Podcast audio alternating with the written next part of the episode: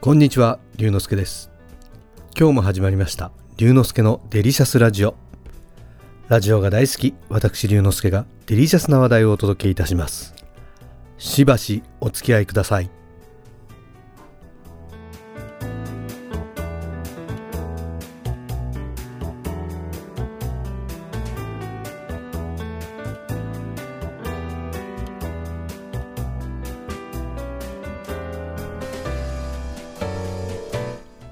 7月も後半に突入していよいよ夏本番。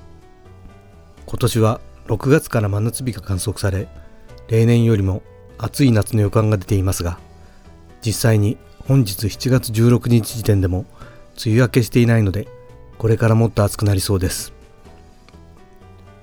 太平洋の赤道付近の水温が熱くなるエルニーニョ現象も今年はスーパーエルニーニョと言われています。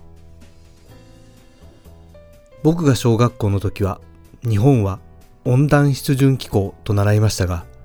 今は亜熱帯気候になってしまったのではと思っています。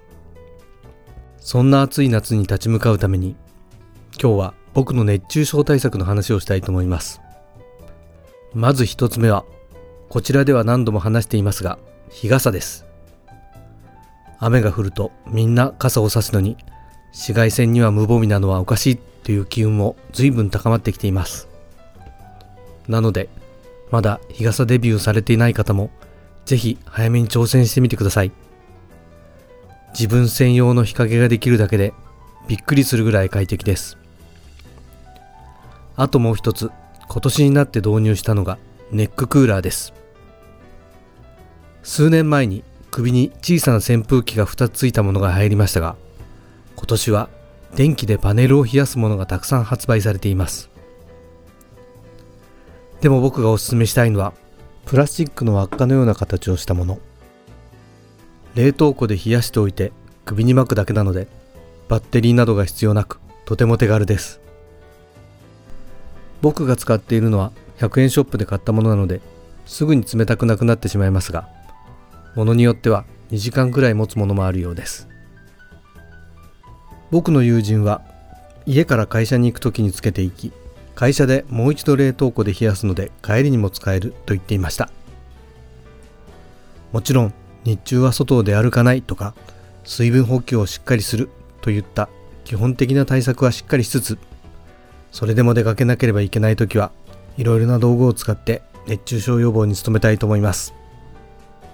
あなたはどんな熱中症対策をしていますか？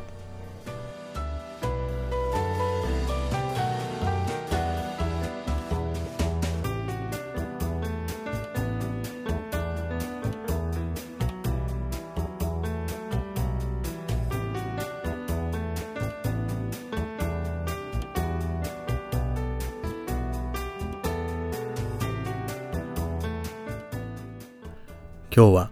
これから訪れる夏本番に向けて熱中症対策の話をしました。楽しんでいただけましたか？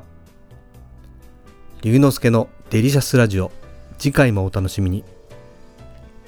お相手は龍之介こと新田龍でした。